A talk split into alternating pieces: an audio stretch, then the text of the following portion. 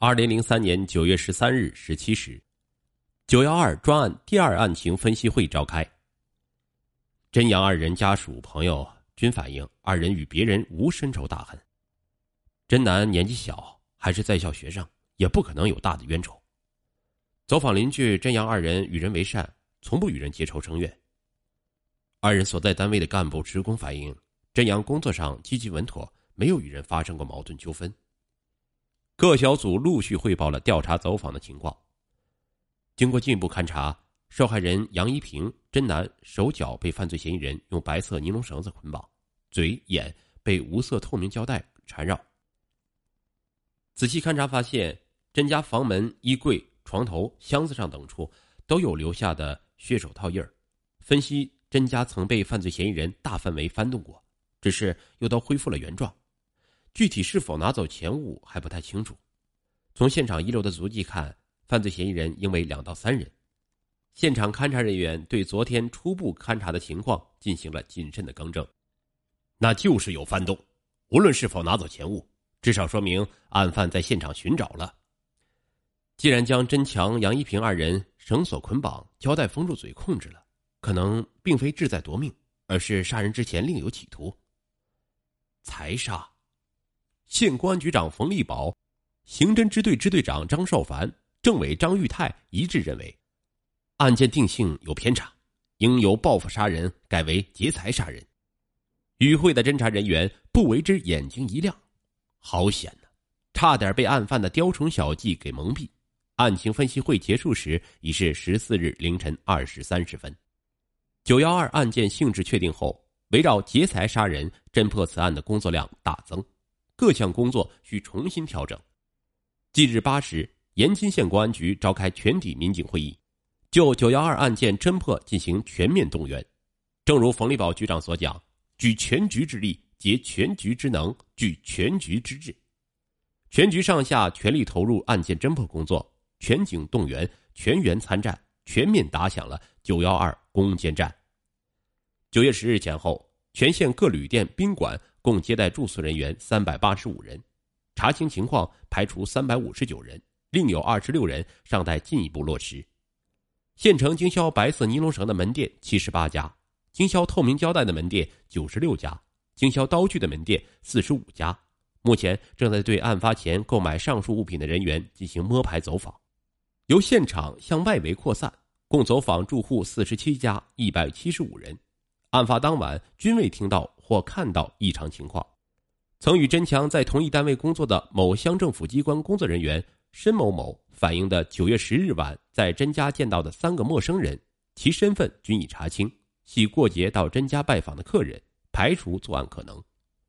九月十日晚到甄家拜访的客人共十三名，其身份及来去时间均已查清，最晚一名访客于当晚九时前离开。甄强邻居李某某反映，案发当晚。在甄家胡同口徘徊的两个可疑男青年，经查系县一中两名等人的学生，不具备作案条件。案发后，县城外出不在家的共一百八十九人，已返回或查明情况的一百四十三人，另有四十六人行踪尚待落实。其中，北街十二人，东街八人，南街十五人，西街十一人。随着案情摸排情况的一个个反馈，侦查范围越来越小。嫌疑对象渐趋集中，专案组长冯立宝一面听着各工作小组的汇报，一面频频颔首。他对他的属下周到而细致的工作感到满意。有这样一个富有责任心和职业感的民警群体，有这样一个不放过任何蛛丝马迹的工作态度，他对案件的侦破充满了信心。他在期待，他相信破案只是一个时间问题。幸运之神永远不会辜负辛苦劳作、付出艰辛的人。九月十四日，九幺二案件侦破工作取得重大进展。当晚十时许，城关北街居民韩某某来到专案指挥部。你有什么要反映的，请讲。专案组组长冯立宝一双明亮的眼睛透出无限的睿智和机敏，紧盯在来访者的脸上。案子是我儿子韩中海做的。韩某某极度悲哀，几乎要瘫倒在沙发上。别急，慢慢说。冯局长倒了一杯水，放到来访者的面前。今天下午，我儿子韩中海从武社县给我打来电话，说有急事儿让我去一趟。到那儿后，他哭着和我说：“甄家一家三口被杀案是他和洪强、小刚三个人一块儿做的。”我劝他投案，他不从，挣脱我就跑了。和他一块的还有他女朋友小小。红强和小刚大名叫什么？我不知道。你儿子往哪里跑了？冯立宝局长不动声色。不知道啊。韩某某彻底瘫坐在沙发上了，再也说不出话来。冯局长疾步来到会议室，他下令马上召开专案组负责人会议。韩中海，男，二十一岁，住延津县城关北街。曾在浙江省温州市某部队服役两年，现在在家待业。洪强，学名徐洪强，男，二十一岁，住延津县城北西街，无业。小刚，学名张志刚，男，二十一岁，住延津县城关东街，个体出租车司机，家有一辆红色松花江面包车。在韩中海之父韩某某到局反映情况后，短短半小时的时间。三名重大犯罪嫌疑人的基本情况被专案民警迅速查清，三人均系九月十日案发后离家出走，此前已被我公安机关纳入侦查视线。专案民警同时查明，与韩中海在一起的其女友小小名叫卢晓明，二十岁，延津县城关南街人，现在洛阳市师范学院上学。在西街徐洪强的家中。专案组民警发现了与现场一致的鞋印以及一张写有“刀两把、绳八套、手套三双、胶带三卷、火柴一盒”等字样的纸条。在东街张志刚家发现了与现场相同的白色尼龙绳和胶带。在张家的红色松花江面包车上发现了冲洗后的血迹，种种迹象表明，韩中海、张志刚、徐洪强确系九幺二案件的杀人凶手无疑。犯罪嫌疑人浮出水面，专案组调查工作重心抓捕工作迅即展开。延津、武社、沁阳、焦作、洛阳火车站、汽车站交通要道，办案民警兵分数路，对四人所属亲属及有可能落脚地展开查控。同时，案情及犯罪嫌疑人情况通过市局急报省公安厅刑侦总队，并迅速通报全省。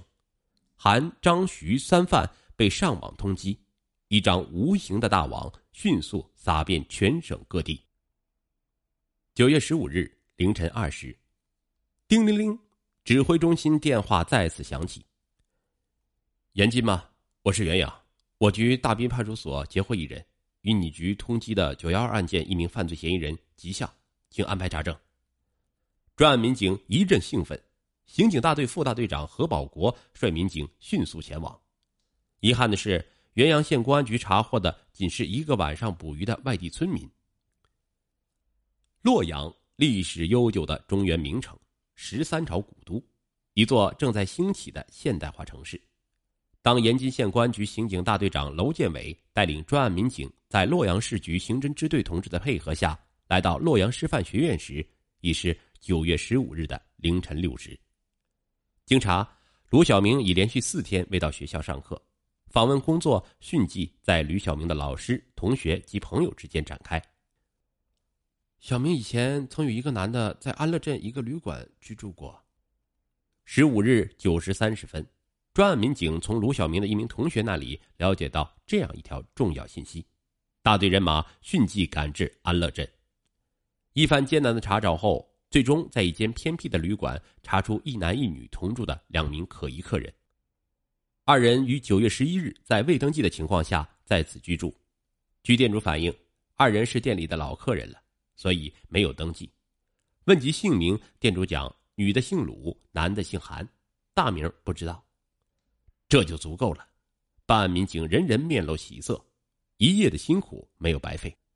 虽然店主说二人于九月十四日晚带着行李外出未归，但毕竟狐狸尾巴还是露了出来。守候。继续查找，大队长娄建伟安排了工作，民警们在旅店周围和二人所有可能去的地方，悄悄的布下了一张网。